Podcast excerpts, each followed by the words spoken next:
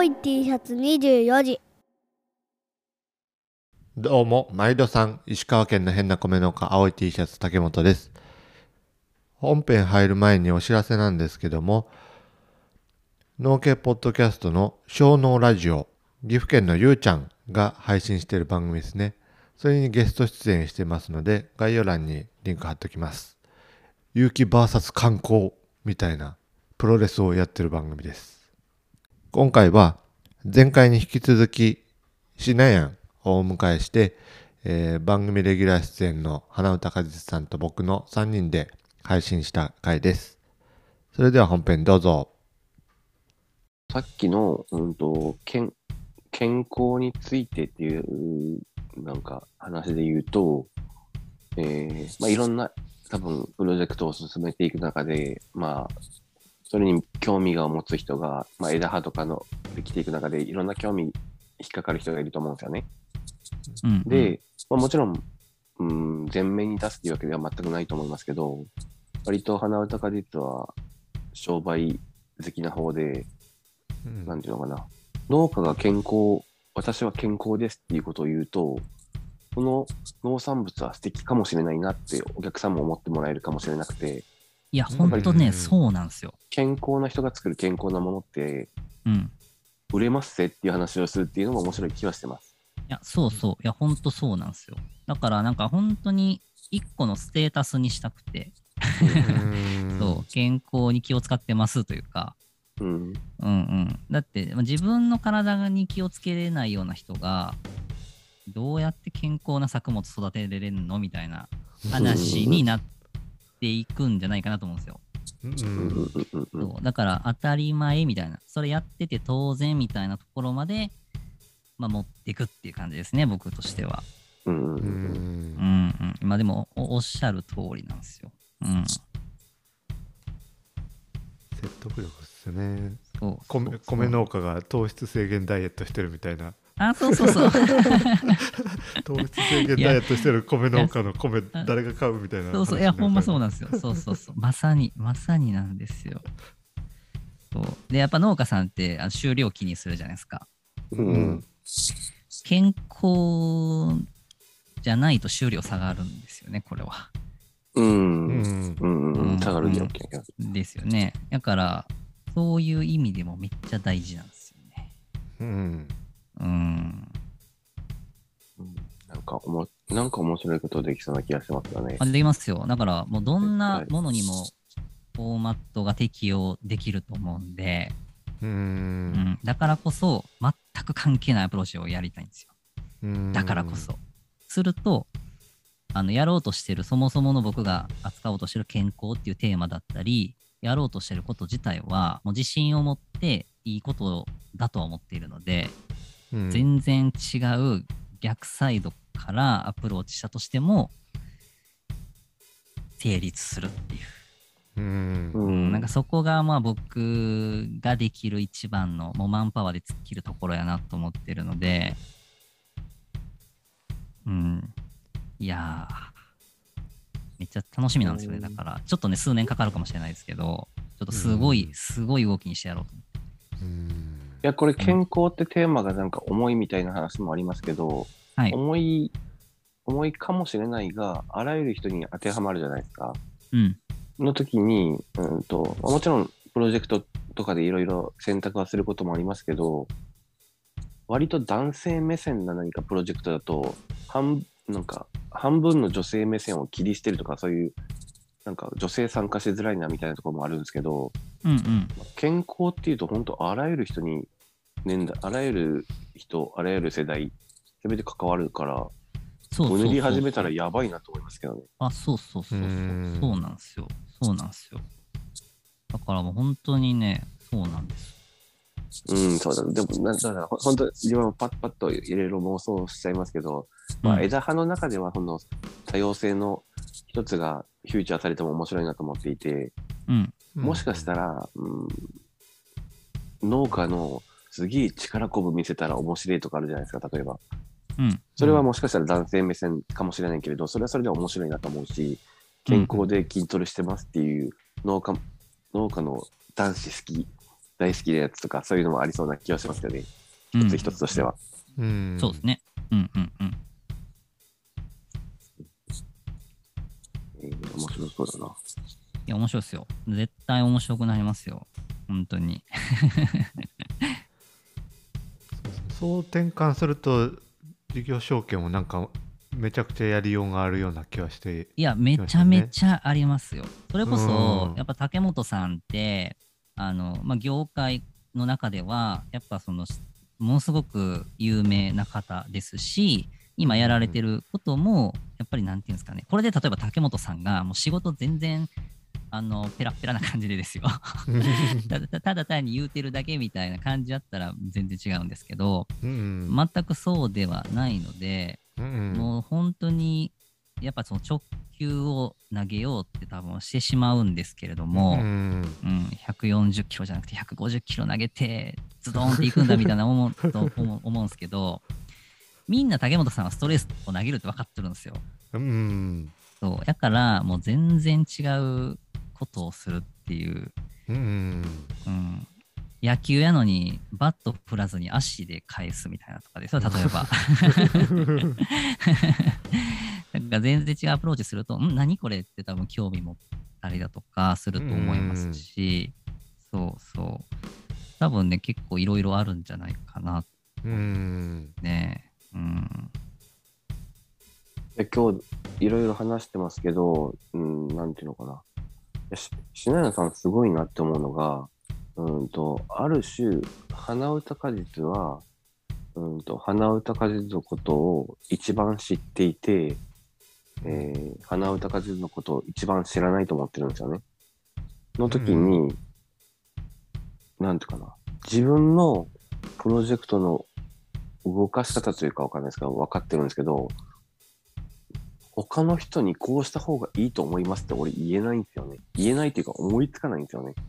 その時に、まあブリングバックさんの方ですけど、まあなんか品山さん的に、こういうのいいっすよねって言えるのが、なんていうのかな。すごいなって思います。うんあーあんまり片山、あ壁打ち相手になんないんですよね。なるほど、なるほど。自分僕もそうっすね自分そう自分 自分はめっちゃ自分のこと大好きだから、なんかこれやった経験があるからこれうまくいくはずだなとか思うんですけど、他の人に汎用性、まあ再現性あると花形が実は言いたいんですけど、そこにやっぱり片山の存在が結構割とでかいんですよね。ううんーん。それはでも、その片山さんっていう存在を出してないからじゃないですか？まあそうそうなのかなそうか、そうなのかなそうだうな。ん。だから、えっと、例えば花歌果実が発言をしたときに、えっと、例えば、うーん、なんて言ったらいいんかな。例えば、畑やはえっと、花歌果実イコール片山さんなんだけれども、花歌果実さんから A って僕が言われるのと、うん片山さんから A って言われるのでは、多分同じこと言ったとしても、やっぱり片山さんから言われたことの方が、僕は多分伝わるんですよ。僕僕自身はですね。うんんで、それが言い悪いとかではなくて、でもうん、その、今現状はその花歌果実っていうものが基本的に前面に出ていて、うん。花歌果実としてコミュニケーションを取るじゃないですか。うん。だから、それは、その、今日ずーっと言われている、花歌果実としてやる方がやっぱやりやすい。どういうところにも行けるし、うん。入れるし、みたいな。でもそれは裏を返すと、えー、なんていうんですかね、電波力が弱いというか、うん。うん。うん伝わりにくい。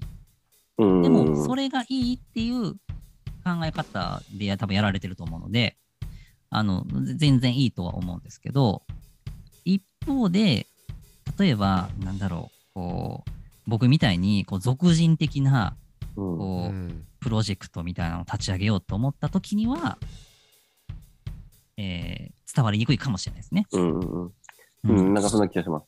うのかなそれは多分ケース、それこそケースバイケースだと思うんで、何がいい悪いとかでは全然ないと思うんですけど、多分、うん例えば僕、この農家と健康のプロジェクトを立ち上げて、でそれこそこれからこういうふうにやろうと思ってますって僕、ベラベラベラベラ喋っちゃいましたけど、これ失敗したらめちゃめちゃかっこ悪いじゃないですかでも、でもそれっ、て、あの、みんなそれ分か分かってるわけですよ。うんし、えっと、多分協力しえっと協力してやるよっていう人もいれば、ちょっと引いてみてる人も当然いて、うん。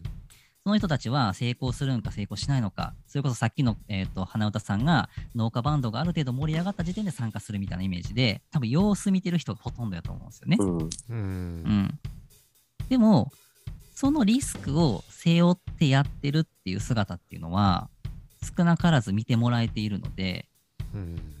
どこかのタイミングに来た時に、ぐっと皆さん入ってきやすいんですけれども、僕がシナヤンっていう架空の、例えばなんか生物みたいなもので、これをやろうとしてたら、多分同じことは再現できないんですよね。うんうんうね。だから多分やろうとしてることに対して手段として自分がどういう見せ方をしていくのかみたいなのは変わるのかなっていう気はします。うん。うん。うん。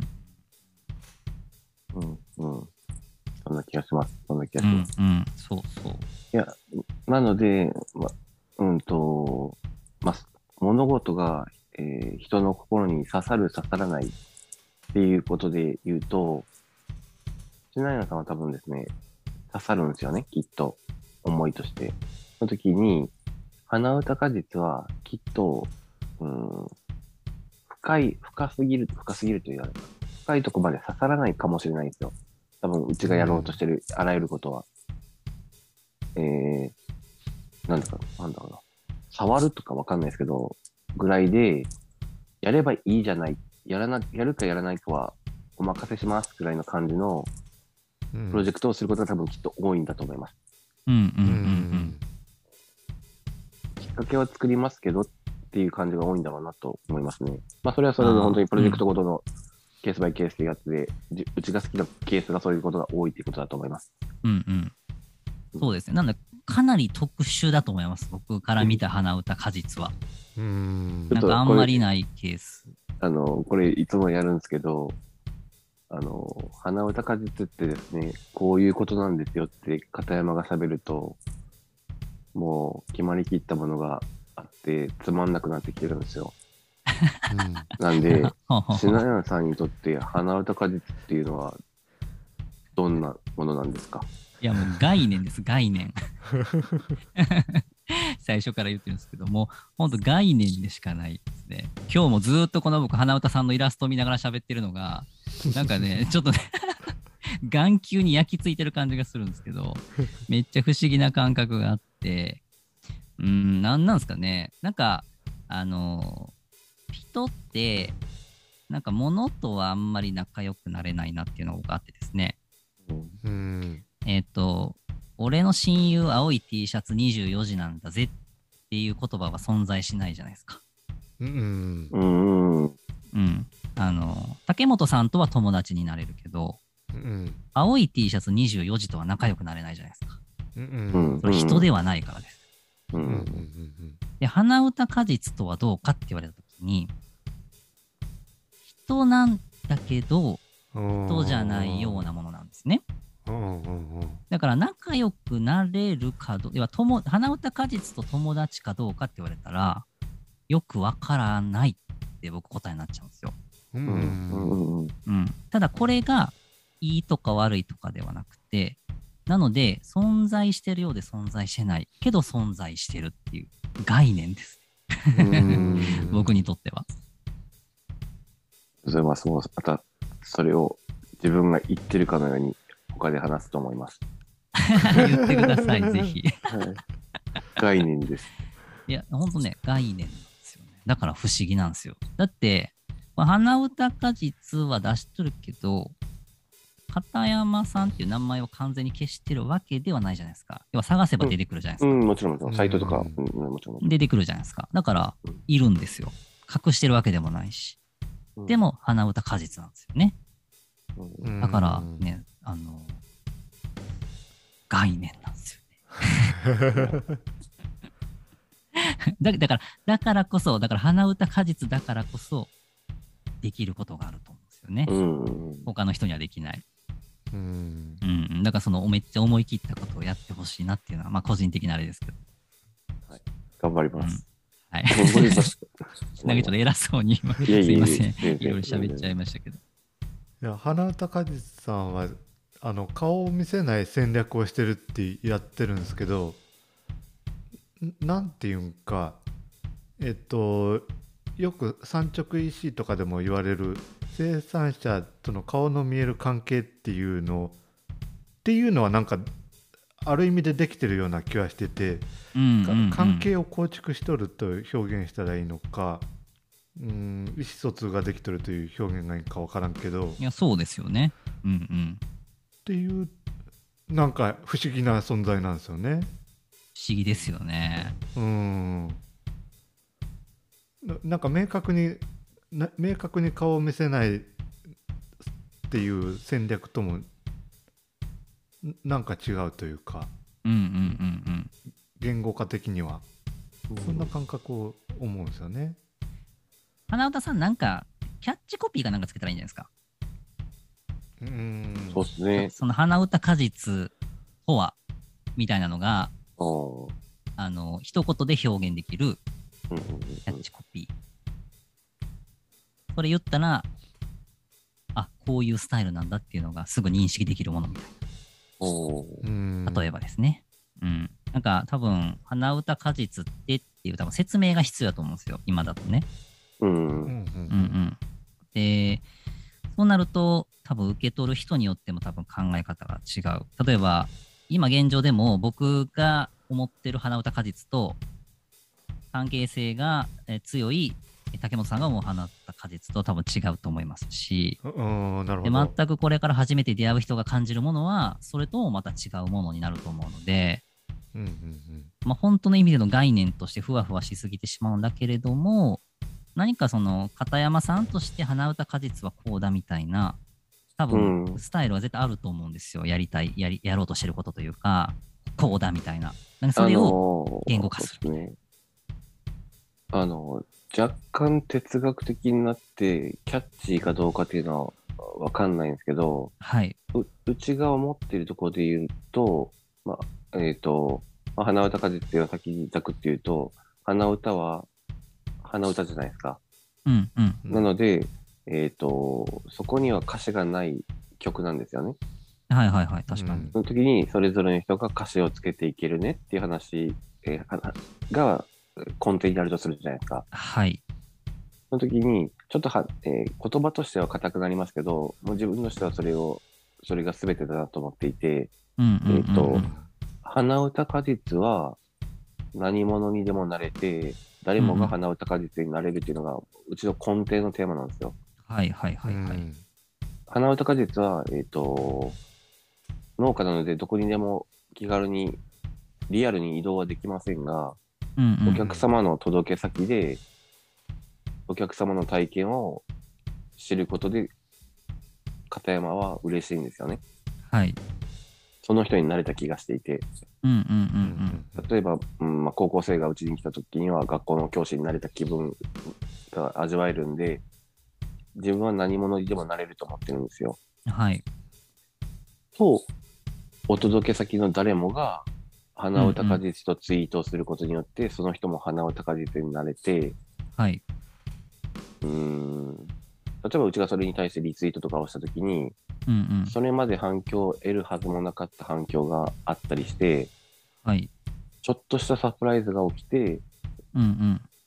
届け先の人も花歌果実と一体となれるっていうイメージではいるんですよね。はいはいこれは。ちょっと言葉としては硬いですけど、それが鼻歌であると思ってます。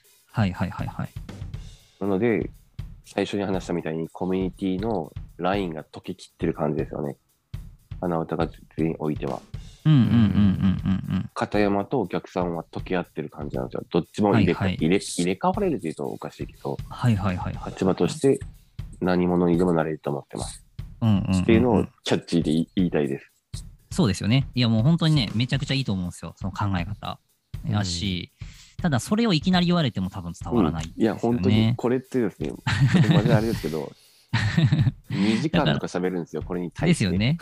だから、その入り口に入る、え、何どういうことみたいな気になるのがあるといいですよね。まあ、なんかそれが鼻歌っていうかなワードでちょっとふわって入れるといいキャッチーですよね。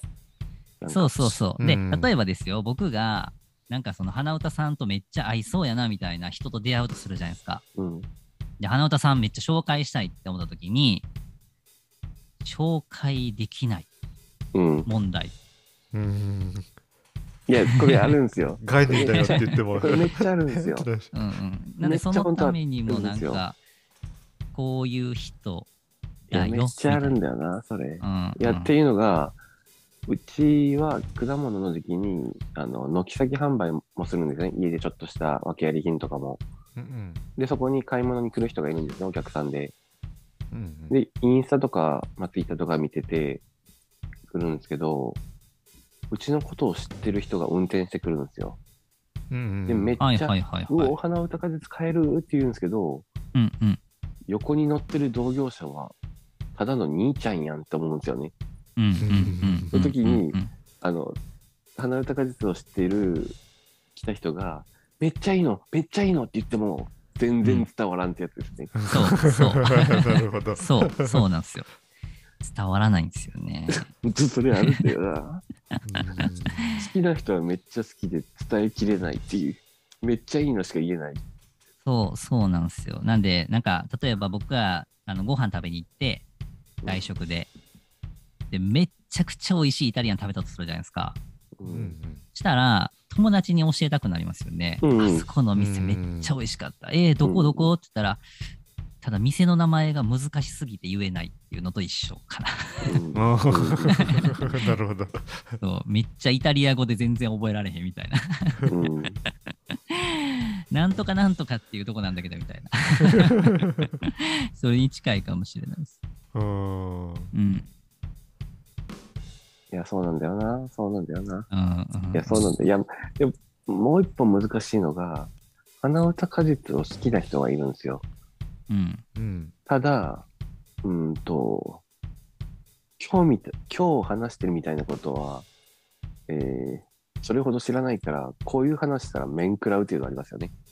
うん面食らいますね。あの、着ぐるみを着てる花歌果実が好きなだけであって、うん、中身の片山が何考えてるかは面食らうだろうっていうのがあって、うんあーそうそういうそうそういう話す場が少ないんで、うんもうんう竹本さんにお世話になってるってやつですね。はいはいはいはいはいまあさすがに話さないですけどね、本当にふんわり好きですっていう人に関しては。そうですね。なんで、まあ、そう考えると、その花歌果実としての片山さんと片山さんとしての花歌果実みたいなが、うんなんかそれぞれに自我があって、うん。実はちょっとずつこう、お互いに嫉妬してるみたいな感じあるんじゃないですか。ああ、そうそうか。うん、そんな感じもありますね。うん、うん、うんうんうん。面白いです。ね面白いですよね。そうそう。だからさっきの竹本さんが、なんかその花歌さんはめちゃめちゃレスポンスが早くて、うんいろんなところから引き出して持ってくるって言われたときに、僕ほんまは3人ぐらいおるんちゃうかなって思って、このイラストも2人と見せかけて、実は3人いて、うんうん、みんな花歌果実でみたいな。とか。まあちょっとそういうファンタジーもちょっとぐらい、やっぱミステリアスがね、あるのも僕は好きなんで、面白いなと思いますけど。あの事業承継のこともなんか、アイディア出してくれって言われたら、あの全然使ってください。うんうんうんうん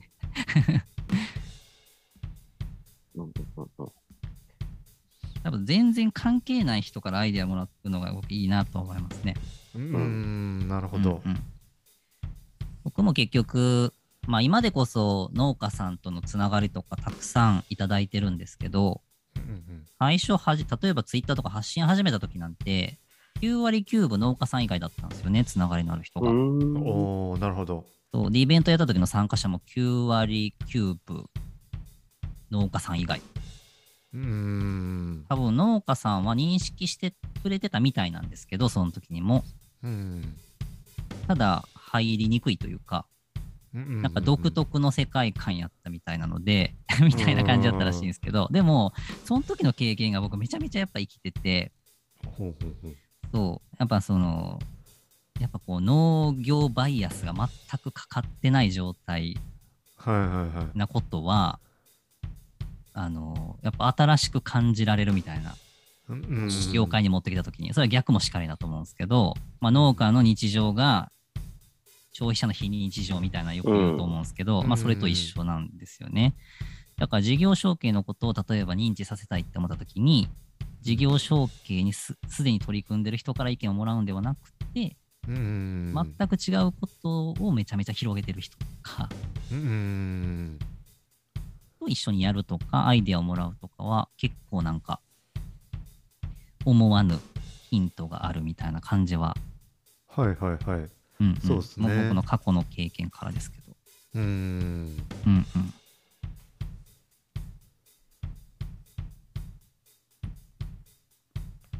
僕はもう青 T バイアスかかりまくってるんで、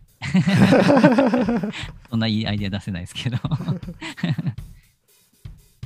ちょっとさ最後っぽくなんか聞きたいんですけど、なんえっ、と、この間、つるちゃんと収録して、ブリングさんと収録したんですけど、はい。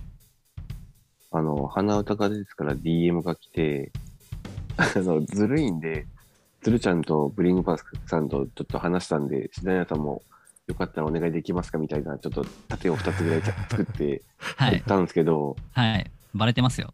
うん、いや、分かってたんですよ。言ったんですけど、はい。いや、ちょっと今忙しいんでってい言わなかった理由とかなんかないんですか？あー、どうやろう。なんすかね。あ、でも多分、花歌さんとマンツーだったら、ちょっと迷ってたかも。うん。うん竹本さんがいらっしゃるっていう安心感はやっぱありましたね。うそれはなぜかっていうと概念だからです、僕にとって。うん壁とずっと喋ってんのかね始まりも終わりも全く見えへんみたいなうん 感じがしたので。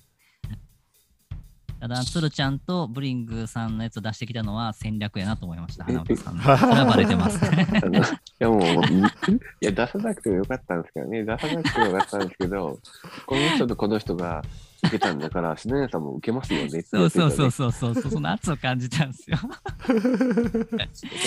この野郎と思いましたよ、正直。断れねえじゃねえかみたいな。まあ断るつもりなかったですけど。いや、面白いですよね。いや、そこで、いや、本当に、本当にま、マジで忙しかったとしたときに、それ断って、えー、竹本さんのポッドキャストで、つるちゃんが配信されて、ブリングさんが配信されて、次違う誰かが配信されたら、クソって思うじゃないですか。ちょっと思うか分かんないけど、なんか変なそれはね、思わないかな。ほんまに忙しい時は普通に断るんで、僕は。うんうんううん。そういう意味だとそれはないんですけど。は。はいい。いや、もうありがたかった。もう割とずあいえいえいえずるいんで。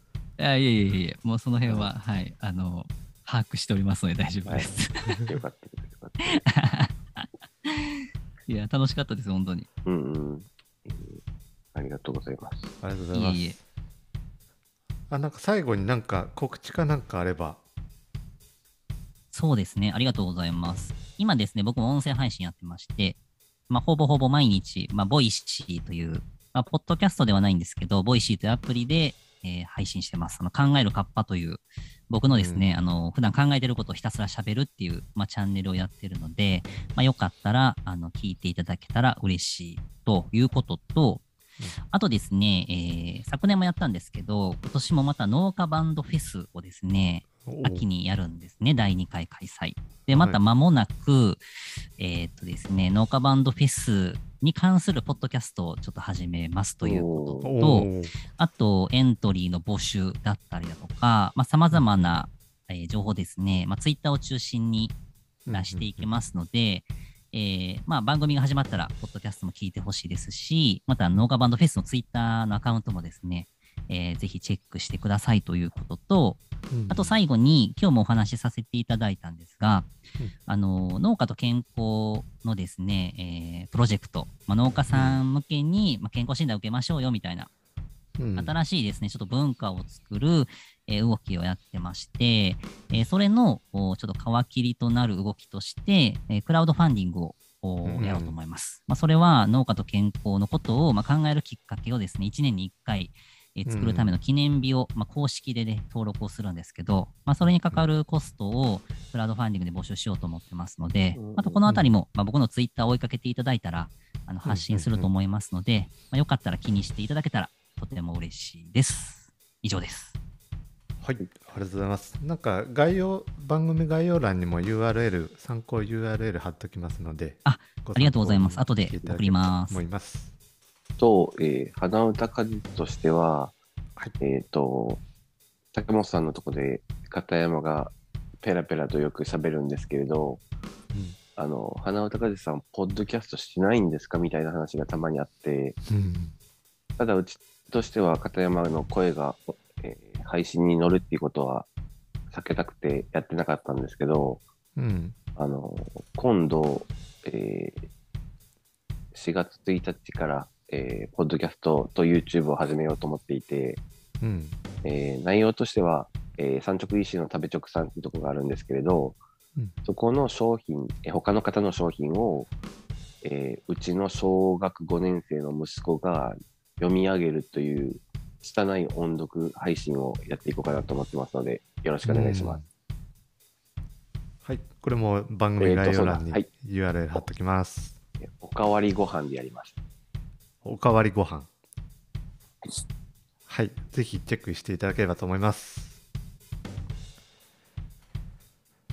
それでは今日はで僕がファシリテートしてる感じですがほぼ花歌果実さんが段取りしたという収録会でした。えっとしなやんと花歌果実片山さんと青 T 竹本の3人でした。ありがとうございました。ありがとうございました。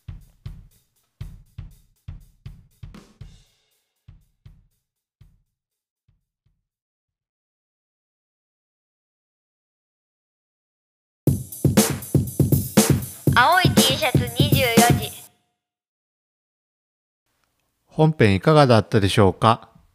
青い T シャツ24時ではお便りを募集しております。番組概要欄にお便りフォームへのリンク貼ってありますので、ぜひお便りください。Apple Podcast、Spotify でのフォローおよび評価いただけると嬉しいです。それでは今回はここまで。また次回、ほんならまた。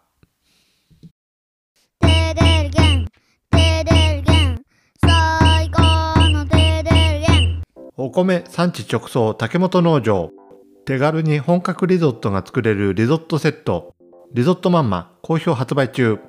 詳しくはカタカナ入力テーデルゲンで検索。美味しいお米食べてちょうだい。